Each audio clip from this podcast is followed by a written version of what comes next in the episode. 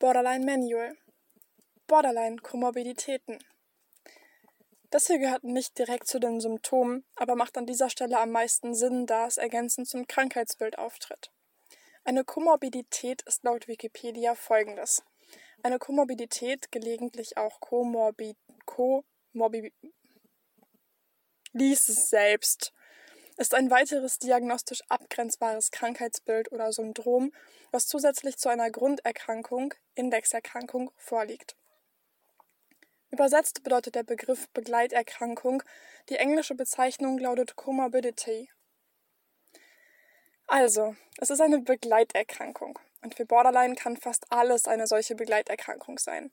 Es ist ein bisschen wie eine Reise durch das Abenteuerland der psychischen Störungen, nur dass man die Route nicht selber plant. Im Klartext heißt das, dass man als Borderliner an den folgenden Dingen als Begleitsymptom leiden kann.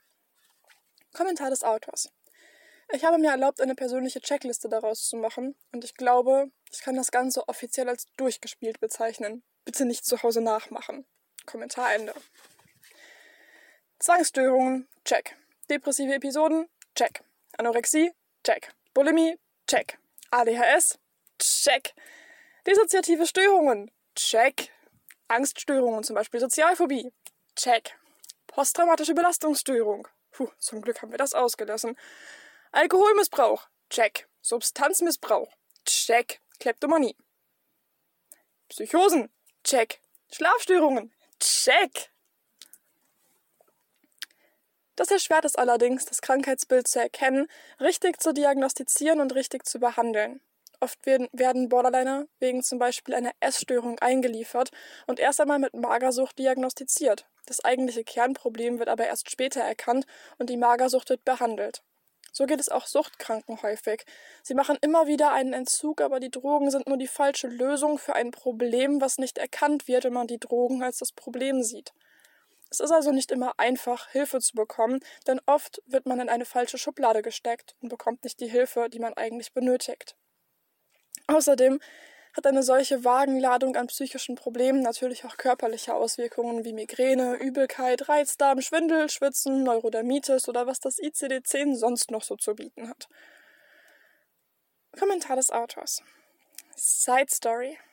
Ich bin froh, dass ich einen guten Arzt an der Hand hatte, der schon als ich 13 war die Vermutung aufstellte, dass es vielleicht Borderline sein könnte.